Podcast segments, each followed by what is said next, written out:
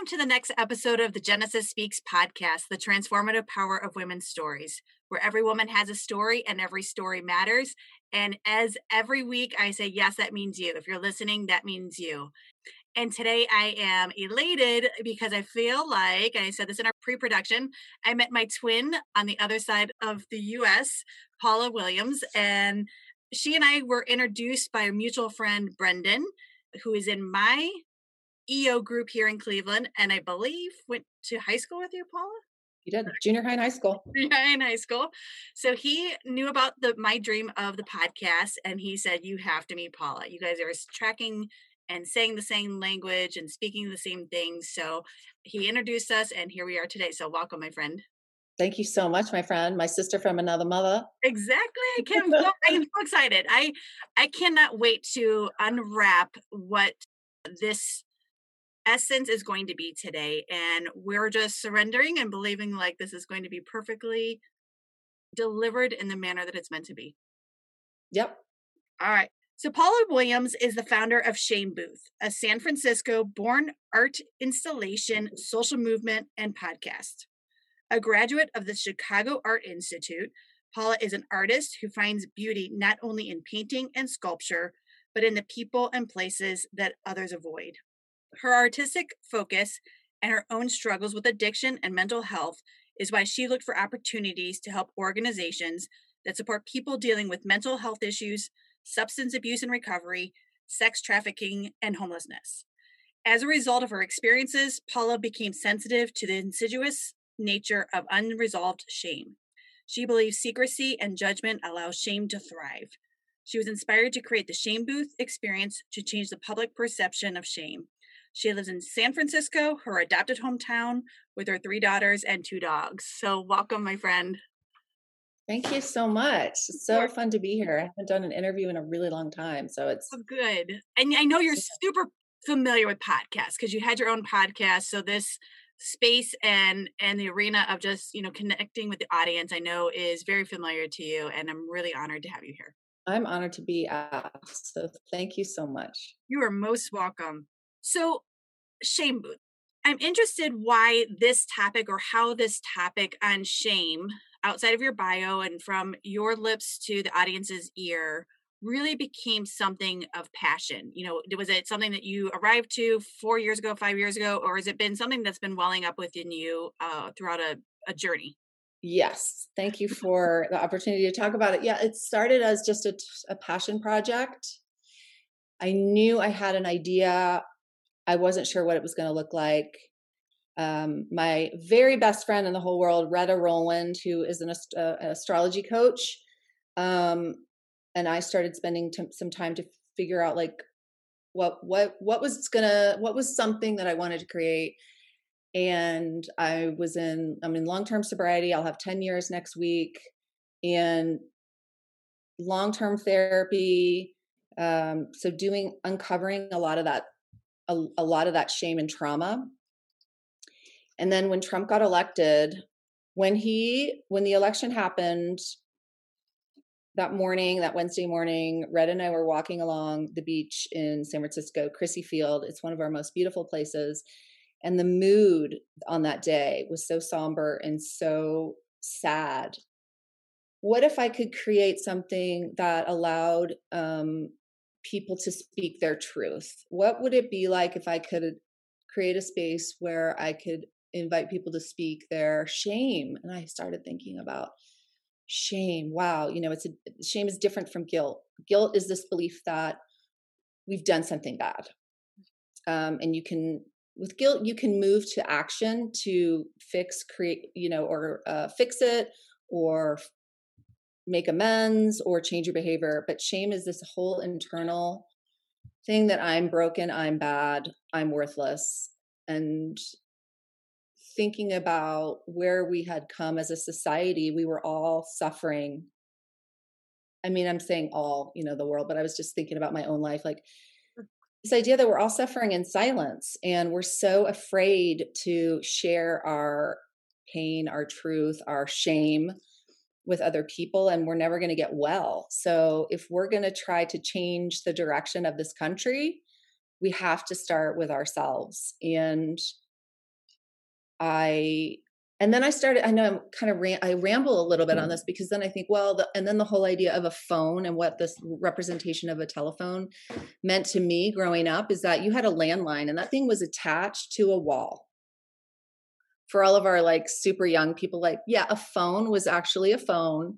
You would dial if you had buttons. That was like you were super mod. Um, but you would you would you would that was a lifeline for you like you would spend all day with a, your best friend at school and you couldn't wait to get home and talk to them for hours about all the shit that happened and i just felt like we have lost that ability to use the phone for a real connection it had become this other thing i thought gosh what if you created a space and then i'm like a booth i'm like oh and then I had a bad experience um, in a confessional when I was 17. So I started to think about this notion of a box and a confessional, but creating it in a beautiful way, not in a dark and scary way.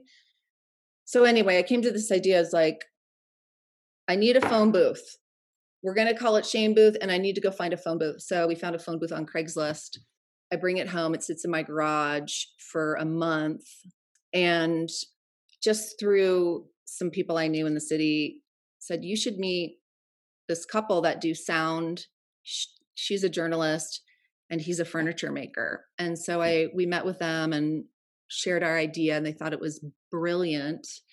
And so we worked together with them to create a booth and the color was very important and um, the inside of the booth is a haint blue and I did some research on what haint blue meant. It's a very popular color in the South, and it was tied back to African and and also slaves. And the the idea of this color is it's as a protection against evil spirits.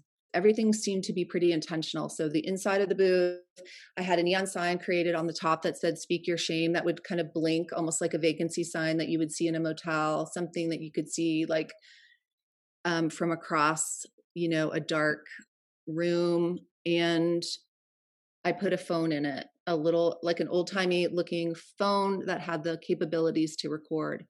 And I took it to a, a recovery event at that same place, Crissy Field, where I had this idea and we set it up and people were like, holy, what is this? Like, this is amazing. So we had about 25 recordings that day and we were kind of like amazed at the level of honesty and vulnerability left on those recordings.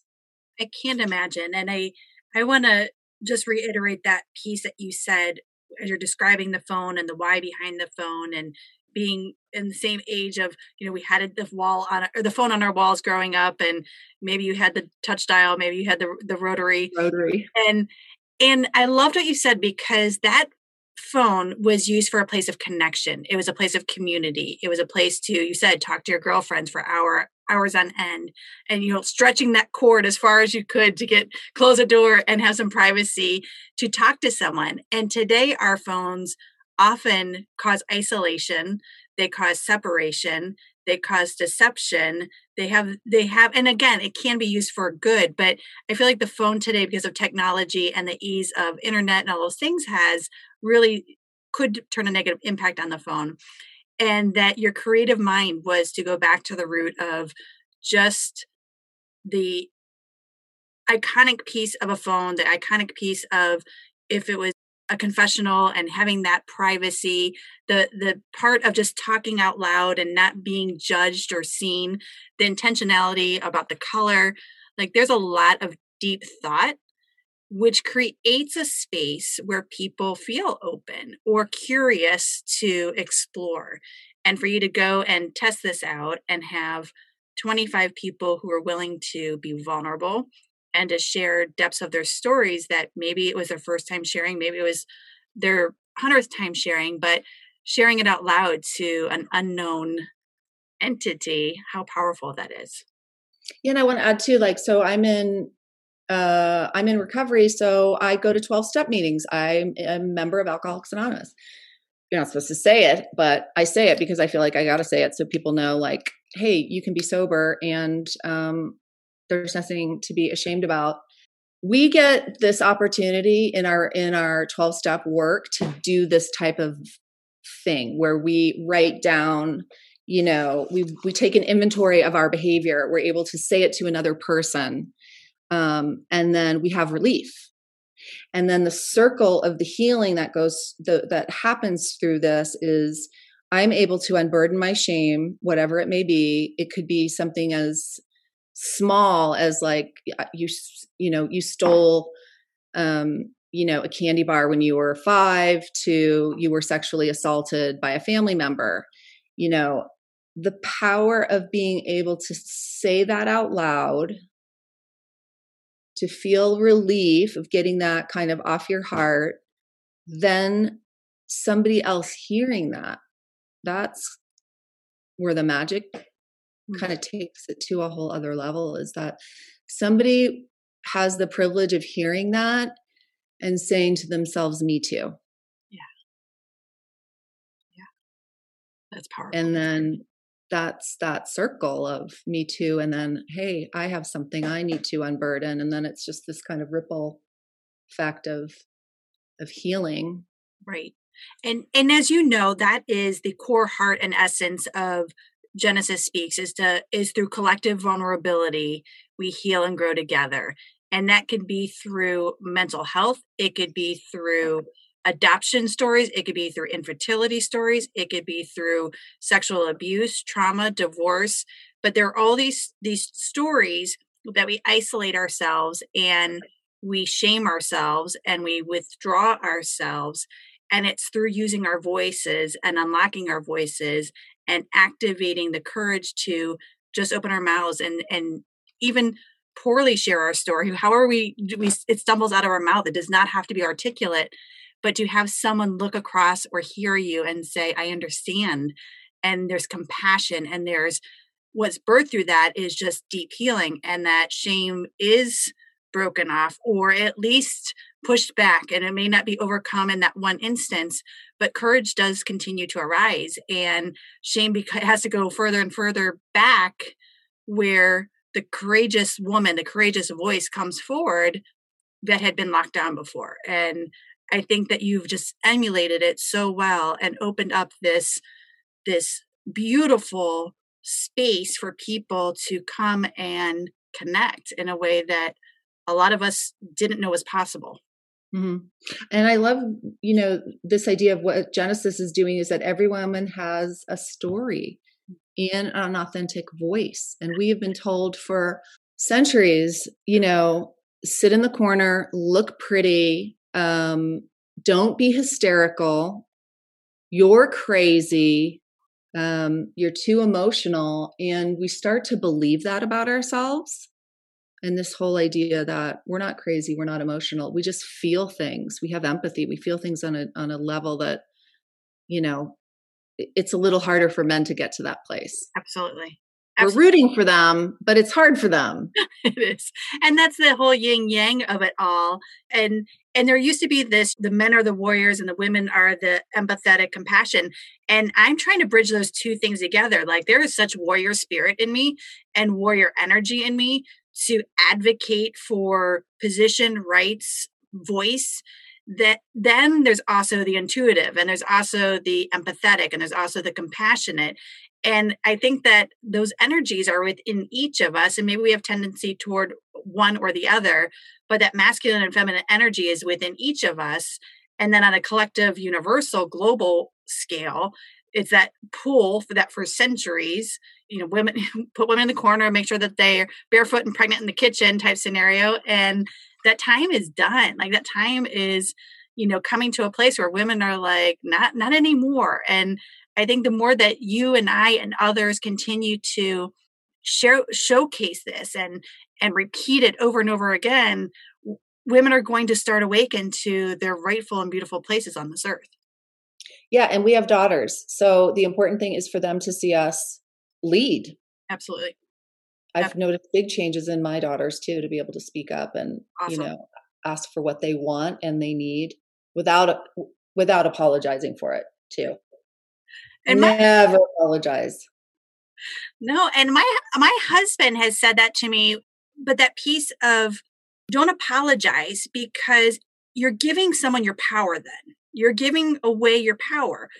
Say your mind, say your position. You could say it gently, you could say it firmly, you can say it, you know, however you want to say it, but don't apologize because you have God given rights and for your emotions, your thoughts, and your position, and don't apologize for them.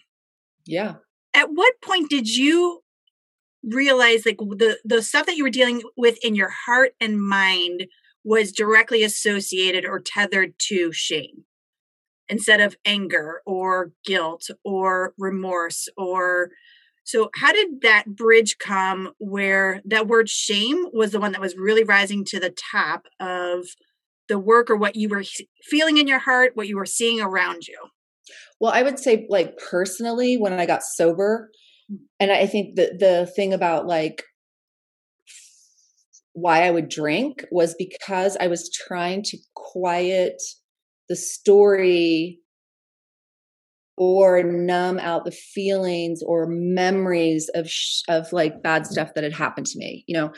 Whether it's um you know there were some there were some definite things that happened you know as a kid getting molested by the creepy neighbor or going off to college and coming out of a blackout and some guys on top of you having sex like those things happen you know they happen and then you start to believe that it's my fault and that i'm i must be a whore or a bad person or i asked for it or deserved it. So then you end up staying in this cycle of um, you don't want to look at it it's too ugly too painful. And for the first part for me it's fear. Like or or fear is really like the core thing. So i would act you know you might be angry um, you might be resentful you might be combative you might be um, whatever it is but it's like underneath all that is just it's just fear you know fear of um not matter you know that i don't matter that my voice isn't heard that my story doesn't matter that i won't have enough the, the idea of scarcity. But then then you continue to like peel away and you're going oh it's it's this belief this deep belief that I have been telling myself from the beginning that I'm not valued, that I'm not smart enough. Um, I didn't have the right education. I'm not skinny enough. I'm not, um, you know, whatever. I don't have whatever credentials. I don't deserve a seat at the table. I'm a terrible mother. You know, all that stuff comes from from shame and it's hidden people yeah. don't see that so you can you can look amazing and i did you can look amazing on the outside and inside you're dying and it is hard to keep that show going you Absolutely. know and i think we do that and i'm not just making this about women you know um, men do this as well we put up that show we put up that wall professionally personally in our marriage in our neighborhood in our you know immediate family that i'm okay and I actually, as you were sharing what you were talking about with fear, I quickly just drew out this like fear is almost like this door that we hide shame behind. So we're, we're okay to show fear. We're okay to show it through anger, through outbursts, through tears, through whatever that emotion is. That's an okay emotion where we really don't want people to see that shame. And I know that oftentimes I get energized or if I start yelling or and, and someone's like, what is that about? I will say I'm afraid. I'm afraid of something. And so I'm angry, I'm lashing out, I'm raising my voice. And I know that's fear. But if you go a deeper level under it, it's about shame of not being good enough, not being worthy enough, not having enough. And I like the way that you put the fear and shame together. The other thing too is this whole idea is if you knew me, if you knew the things that I believe about myself or the things that have happened to me, you won't love me either. So I'm not going to let you get close to me. So what I would do is put on an armor. Yeah.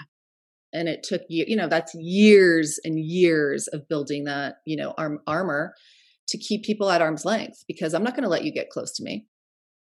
You'll and, be disgusted, you know, by what you find here as well as if we ever find the courage to start taking the armor off or raising that shield or helmet off, we often do find people who are not compassionate. There, there's a ton of compassionate people who love us who we where we are, but there are those who, when we raise that or or show show a little bit of vulnerability, where they do lash out at us and they do judge us, and that immediate response was, "Yep, I knew it. I wasn't good enough.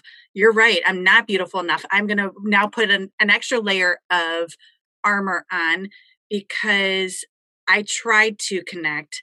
And you basically said I wasn't worthy. So again, you're v- validating the fear of if you knew me, you wouldn't like me either.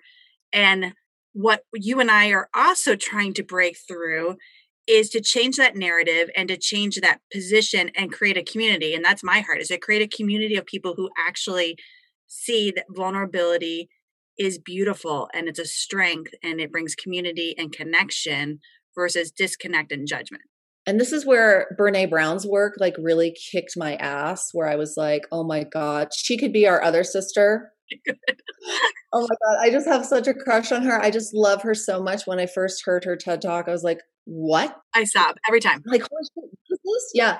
So this whole idea about like creativity too as an artist, you know, you you have to show the world as an artist, you are your creative. You know, you are your your art so, like, yeah, I made this. This is me. And you show it to the world and they go, that sucks.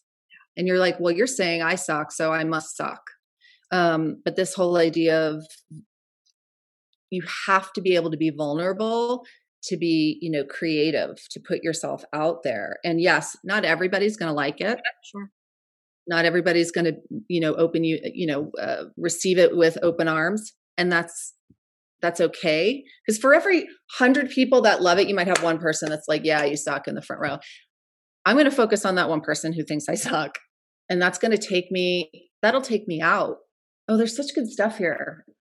It is. And I love that piece because why do we gravitate? So you just said 100 people, 99 could be applauding and and saying this is the best thing ever and that one naysayer the one person that we you know choose to show our uh, vulnerable self through our armor, why do we allow them to, as a turtle, crawl back into our shell and self protect? And I know that there's the flight and fight mechanism. I know there's, you know, psychology around it, but there's that piece too of, you know what, some people may not like me, and that is okay. That is okay. So being strengthening that muscle that I'm not trying to hit 100%.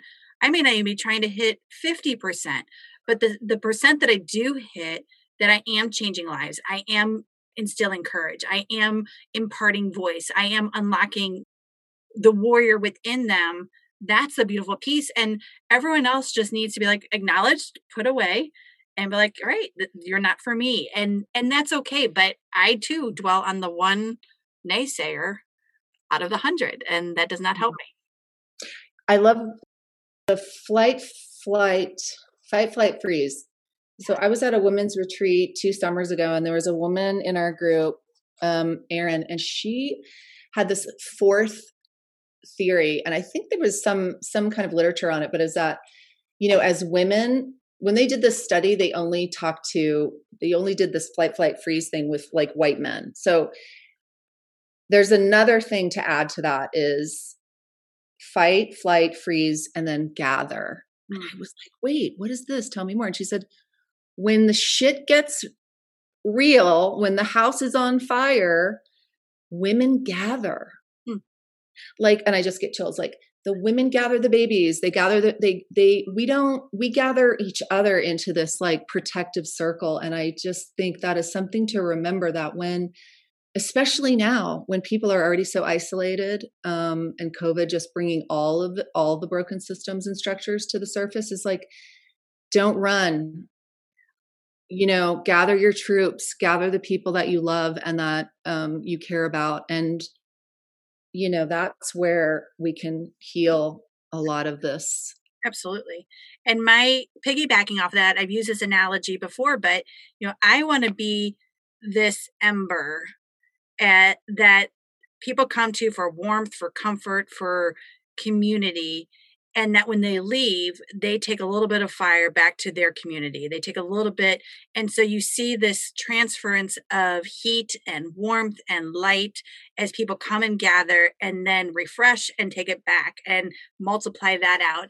And so i have this visual of you know me i'm in cleveland ohio you're in uh, san francisco but being this beacon of light and as women are hearing are embracing are in, curious that there's a fire that starts in their heart and in their homes and in their communities. And as we continue to support each other through these initiatives, then there's a, a global fire that we see each other through you know that that glimpse of the, the fire fiery woman that you are and we recognize each other because of that courageousness that has been brought to the surface and the shame that is being pushed down Mm-hmm. God, that's so beautiful. You're so sweet. You're good. You're good at this. I love this stuff. I really, really do. like your face is all just like lit up, and I love the idea of the ember. So, let me ask you this: How do you keep that ember stoked and going without going out right now? I agree, and that's a great question because even through you know we've been doing this podcast and and stuff for about nine months now there are times where I'm like, I'm I'm empty. I am I don't have it in me. So that same thing. And and I think it's that when you have a community, I can be down and I have, you know, four or five girlfriends. I could be down. I could be on the floor in my worst uh, self-assessment, shame-ridden, brokenness. And I love that the community aspect, though, is the one that then breathes life back into me and brings courage back into my soul and reminds me of the words that we have co-shared, co-created, or that I have shared with them that helps gather me. So I am able to keep my fire going through the community aspect of I because if I do it by myself in four months I'll be burned out and alone. Totally. But through the community aspect and through connection, that an ongoing connection that people encourage me as much as I'm uh, able to encourage them. Mm-hmm. So that's a good. I, I know you flipped it on me. You interviewed me there. I did. It's like we need each other. We're told for so, you know, as a wife, a mother, all these things like we got this and we could do it by ourselves. And then the notion, I think, too, about like what my relationships were with girls in junior high and high school, awful, yeah. is that everybody's out. It's a competition. Absolutely and i think that has been such a detriment to to women is that the scarcity that there's not enough light for me. There's not enough money whatever it is. And so you've got to like get in there cat scratch and bitch fight for your slice of the pie when really there's no there's enough for all of us. So so being able to create that environment where we can invite those women who feel that way to like let down your armor this is a safe space sister we see you exactly. you know? And that piece too is why the when i study i try to study holistically. So brene brown is one of my favorite authors. Glennon doyle is one of my favorite authors. I love jen sincero who also talks you're a badass and that abundance mentality and that there is enough out there and we have to activate and we have to move energy into an abundance mentality whether it's for us personally for healing or money. So I, I love that piece of we do get you know in that scarcity mentality and the competitive nature between women and to change that narrative to say there's more than enough. There's more than enough opportunity. There's more than enough platforms. There's more than enough money. There's more than enough lovers and and significant others out there that we don't have to be in competition with each other. Mm-hmm. so i'm going to go back to the shame booth because you're talking about this work and you had 25 courageous people who came through and recorded but what did you then do with these recordings? You know you gave this opportunity for someone to come in uh, pick up a phone share stuff their stories but then what did you do with that sacred story? Yeah it is sacred. Um well during that first day we were like we're onto something here and the uh, Tanya Katenjin, who is was in, is journal is a journalist and um, has had experience and has had her own podcast. She has said, "I I think the content in here could be a podcast," and I thought, and this was 2017.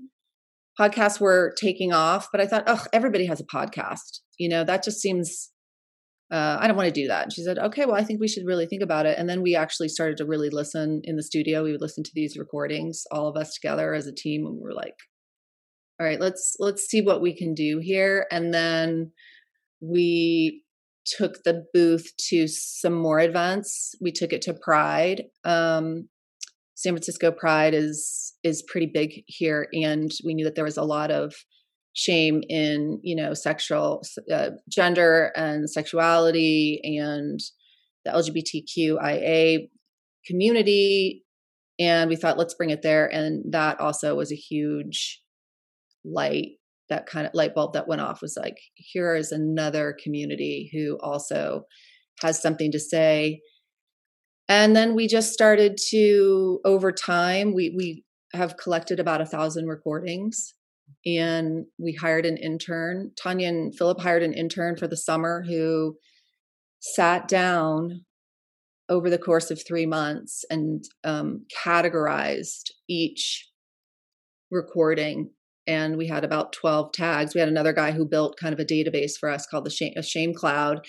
And we put them in different categories, whether it's family, um, relationships, finance, addiction, trauma, um, all of that. And so we were able to categorize them so that we could pull those back out when we had a podcast with a specific theme. I got I'm getting chills. Really? I'm getting chills because after you and I first talked last fall, I literally went to my team and I was like, I want her booth. I want like it just so resonated and I am so eager to see how the work that you birthed and Genesis Speaks can pull a bridge because I think that piece of just being able to share things that you don't want to tell anyone else. And even though you know it's recorded, there's something about that sacred space, sharing a sacred story that gets it out of your mind and out of your soul. You are releasing it, you are saying it with your mouth, you're hearing it with your ears, but you're also just surrendering that I'm I'm leaving it in this booth or I'm leaving part of this in this booth.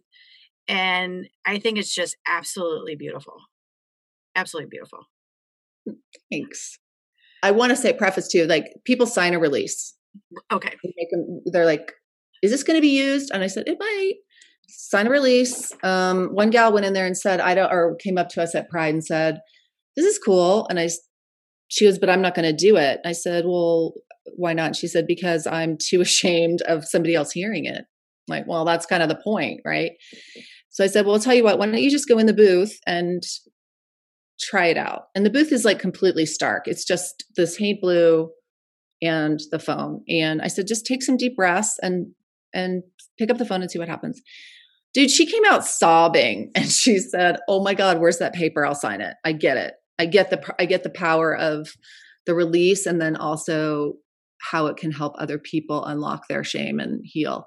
So sometimes you just that's the coolest part about being at events too. That's my favorite part and that's the part that we haven't been able to do since COVID is when we take this booth out into public space people go nuts and I love having these one-on-one intense conversations with other people about shame and also seeing the transformation that happens physio I see it physiologically when they step out of the booth they are standing a little bit taller with a little more pride and it's even if it even if it lasts like an hour absolutely.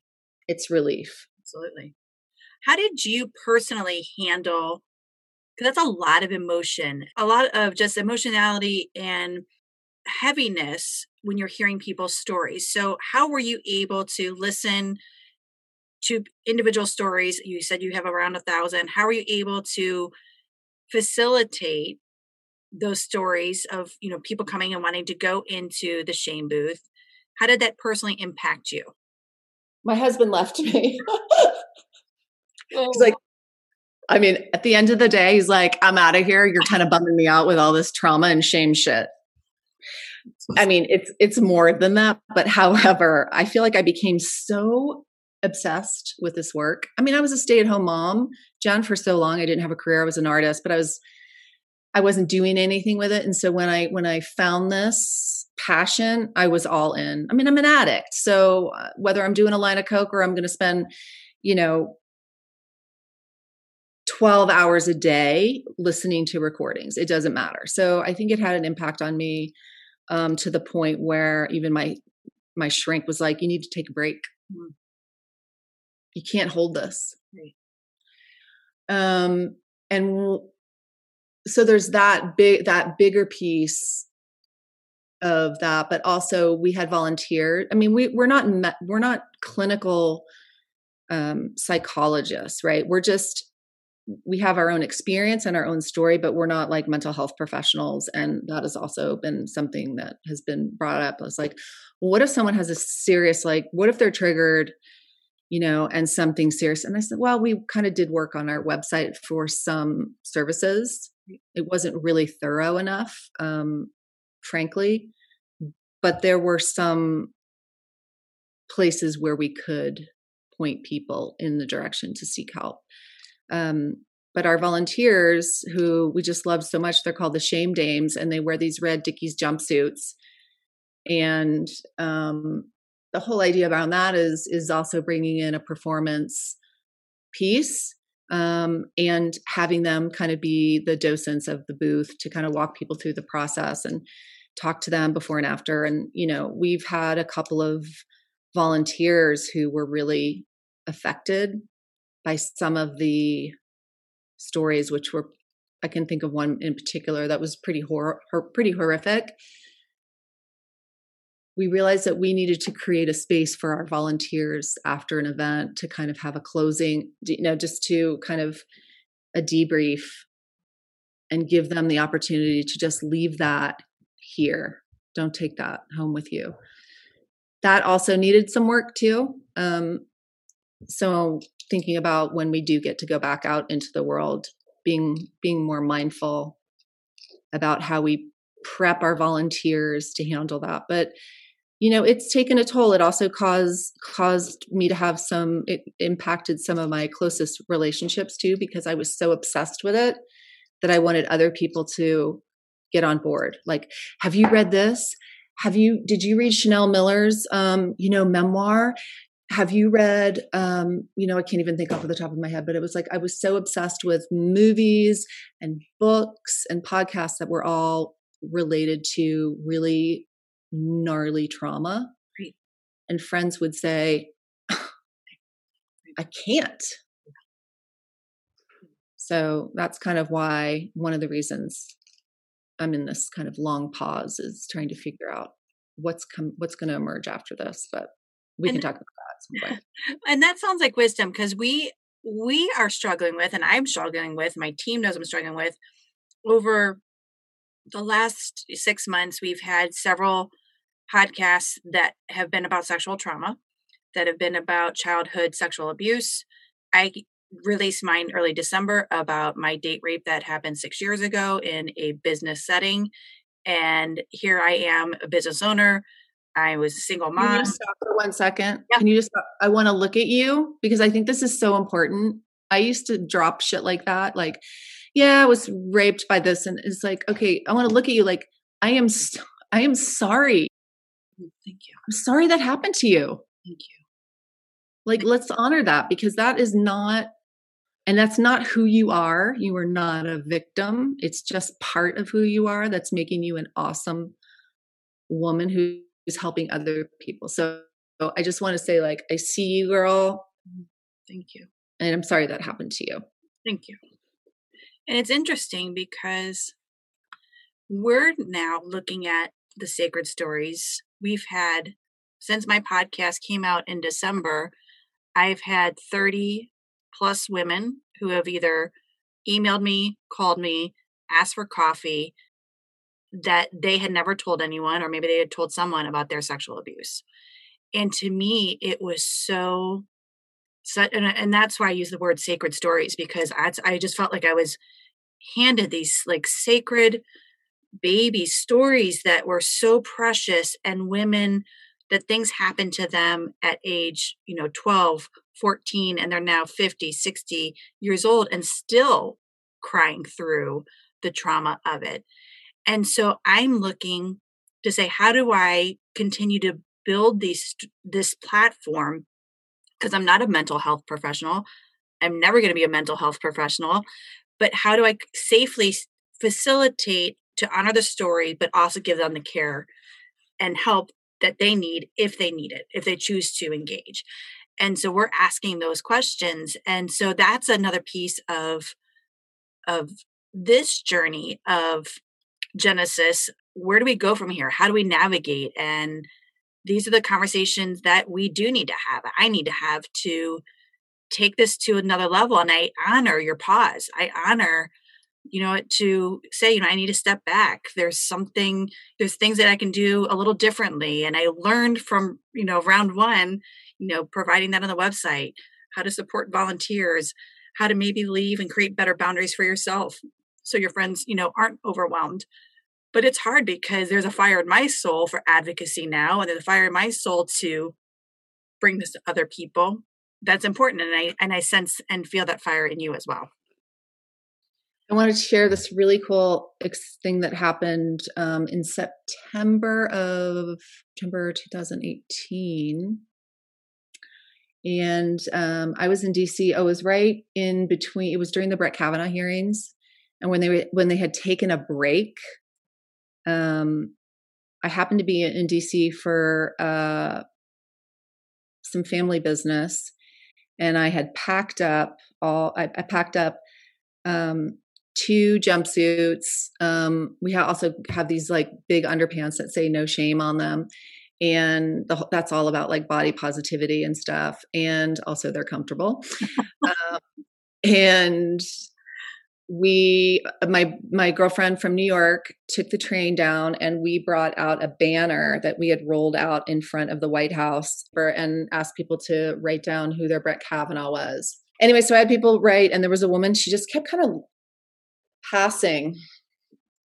And on the third pass, she was just standing there. And I said, What what's what's happening? She said, um, my husband made me come back. I've been carrying around this this shame around the sexual assault for so long. It's just it impacting everything. And I said, Well, write it down. Get rid of it. So she sat down on the sidewalk and just wrote the name. Paused for a little bit and then kind of let it go and then walked away. And I just felt, oh, that is that's part of this release right? The part of telling your story whether maybe she couldn't people can't say it out loud yet. Maybe that's the first step just writing down the name. So good. And it it's that activation piece. You're you're doing something and I love what you just said. Write it down. Maybe I don't have the courage. Maybe I don't have the voice yet. Maybe I'm not there to delve into any of the details or to share it or to see people's reactions. But there is that activation piece and leaning in. So it's like I I wish there was a way to follow up and i think that's kind of where i want to go next is okay you've released your shame or you're on your way to releasing your shame so let's not stay in it. Yeah. Like what's on the other side of that? It's freedom baby freedom. So like so i just think about like how could we create that next? And i think you're doing that with the work that you're doing is you're bringing that think so, but I think that the the bridge is is that you're giving this opportunity for people to to acknowledge and have that shame and i'm doing some of that work but i do believe that there is going to be continued bridges between the work you're doing and the work that we're doing because there is it's in your heart to say now now what do we do? How do we activate this? How do we get people into that freedom and joy and courageous voice? And it doesn't mean that we never feel that shame again or that trigger again or that trauma again or that regret again but it is with less pain and it's with less intensity than we had experienced before and the freedom on the other side is immensely beautiful but it's also getting through that wall or door of fear that you talked about earlier to push back back and allow shame to be released in order to get to that freedom mm-hmm. It's good. Yeah, there are women who have a lot to offer who might not feel like, oh, I can't start a shame booth. I can't start you know, Genesis. And it's like, no, that, but you've got your own thing. And it might not be, it might just be you like reading a really good book, or maybe you learn how to knit something beautiful, or maybe you cook something really delicious. Like it doesn't have to be, that's, I think, where women get stuck. They go, well, I, I can't do that. So I and I, I appreciate what you're saying because I do think that women we tend to compare. I can't. I'm not doing a shame booth. I'm not doing a, a women's movement. But they are the small activations, the small yeses in our hearts, the small self care, the cooking, the ability to knit, and the things that you were saying to draw, to be an artist. And for me, my want also is just to be a compassionate listener. Why don't we close with what you're going to kind of what's on your horizon through 2021 and then we'll look at what does your freedom look like? Yeah i had a i had a, a gal reach out to me sent me an email saying she's working in um she wants to create an app a shame booth app. She had some other idea about creating a, a space where people could like tell their secrets or their stories and a friend of her said oh there's something already like that out there. It's called shame booth. She said what? So she went and checked it out and sent me an email and said she and we've been thinking about creating an app and so we're in conversations with this um, woman about what that might look like. So that could be super cool because we did have a hotline and nobody's using it. This whole idea of people using a hotline like a phone. Right. Nobody was using it. The only people that were calling were me and um, my uh, colleague tanya's nine year old daughter nora I can't wait to get back out to do live events. We have a really gorgeous partnership with She Recovers. Mm-hmm. Um, there are there uh international organization created by a mom and daughter team out of um, British Columbia, and they do these incredible recovery events all over. And we had a big one in Miami that we had to cancel, so it's going to re- be rescheduled. I think for the fall of 2021. And that's where I've gotten a lot of movement in that community of recovery and not just recovery from drugs and alcohol, but the notion that we're all recovering from something. No, I think it's beautiful. And I think that's the beautiful part of your work is that you're touching so many you're the center of of a wheel with so many spokes coming out and you're hitting so many different audiences because no matter your age, gender, sexual orientation, partnership, etc., we all deal with shame in some way and getting through that barrier and through that fear wall to the other side of healing and freedom is going to be contagious. I really would like to get more um cisgender men white dudes um white straight dudes in the booth. Yeah. Um there are, we have maybe 10 recordings wow. of them and it's i think that is a, a yeah. goal of mine is to get different voices inside that booth. What does freedom look like for Paula, Paula Williams when you come through and you're on the other side and your arms are raised? What does that freedom look like? That is a good question. Well, Retta, my astrologist, says I'm in store for a sexual awakening that doesn't follow any social norms. there you go. So TBD on that. I've had two quite, quite titillating experiences in COVID, and I'll just say my itches were scratched. So that can, that will, um, because I'm coming out of a 31 year uh, marriage, and um, that's that kind of took me by surprise. But I feel like it's now been a real gift because I realize how much I lost myself in the dynamic of a partnership for that long, and how I became somebody else. And now I feel like I'm awakening to the woman I was always meant to be. And I'm yeah, I'm a little scared, but I'm also like I'm I'm totally going to be fine. I have amazing support and I have friends that are just like cheering me on and excited about all of my endeavors or like go out and do some recon, you know, br- tell us what you've been doing and um so so freedom there and also you know seeing seeing the incredible work that my daughters are doing both in the own you know professional uh, capacity and also in their own personal growth. I'm just so proud. Retta and i've been talking a lot and i've been talking and i think you and i even talked about this is there are so many of us women in our in our kids are gone you know relationships end it's like what's next for us? And and it's this whole idea of the third act. And i feel like there is such juicy stuff in that area. I don't know really what it looks like but um we've been really talking about how we can create another not another but just cre- work with those other women who are stuck who feel like they have nothing to contribute or that their experience their life experience um, doesn't hold value when in fact it does and how to and how to create this next third chapter for us and um i'm i mean i don't know what it looks like i'm putting it out there but i feel like there is something really exciting in that piece i um, agree because there's a lot of us that you know i have two kids that are out in college now i have one left she's a sophomore you know i have two years left with her before she's off to college. It is the what next and what is the purpose and whether you're married not married whatever path you're on and for you having the end of a 31 year old marriage like that's a huge chapter to and a huge chasm to be like all right who is paula?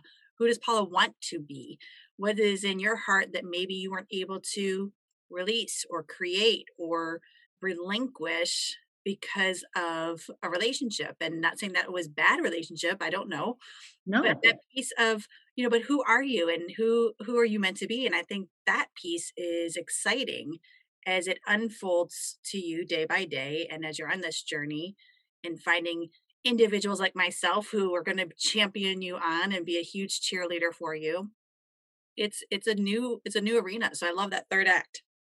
And to say yes and not to say yes at the expense of our own you know not to say yes to things that we really don't want to do as women we do that a lot you know we'll make commitments and say sure i'll make cupcakes for the team or sure i'll host the company party.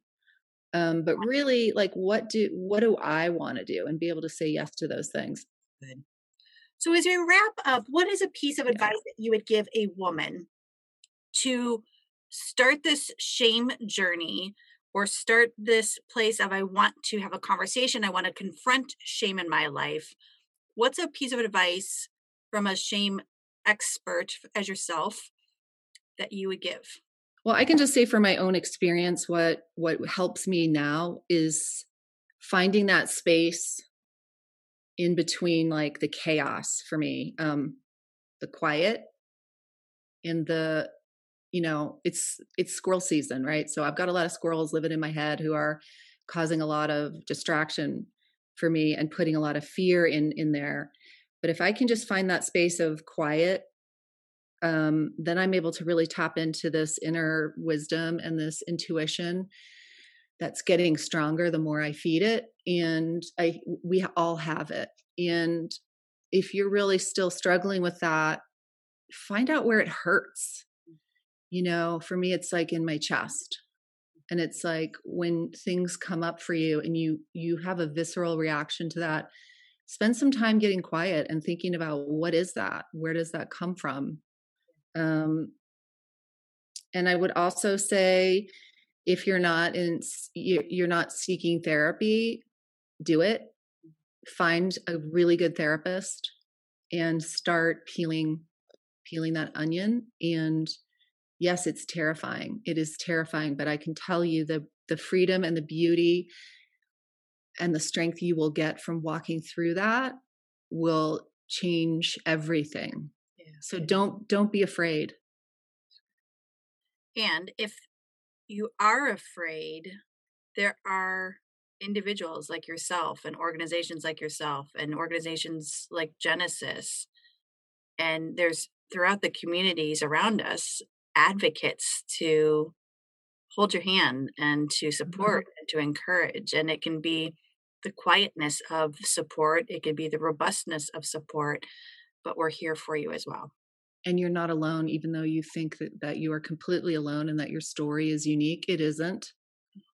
There are many of us who share that same story, and we are not our story. Yeah. Oh, I love that. Good. Good reminder. Good yeah. reminder. I am so honored that Brendan connected with you to me and that you are like minded in your heart and soul and different and you have your own nuances, but that we speak the same language and really honored that you were here with us today. Same. I'm so glad we found each other. I am too. Like this is like such a gift in COVID. Like uh-huh. there's some COVID keeps, and you're one of them. So I'm excited yeah, to see this un, unfold, and as our work continues to cross pollinate with each other, that we're honoring Women's International Day this week, and that you're here, and this story and breaking out the shame and walking into freedom is the legacy that you're going to live. Right on, sister. So good. Awesome. So good. All right. Well, thanks, ladies, for checking in today. And men, those who you are who are courageous to listen to a women's podcast, you are always welcome here. We you honor are. each of you, and we're excited that you're here. And we are blessed that you uh, took the time today. And we look forward to connecting with you next week. All right. Have a good one. Bye bye. Thank you for listening to the Genesis Speaks podcast. If you love the show, one of the best things you can do is to share it with a friend. Tell them what you like about it how it inspires you, and invite them to listen. Subscribe to the Genesis Movement to empower women's voices and reclaim the power over your own narrative.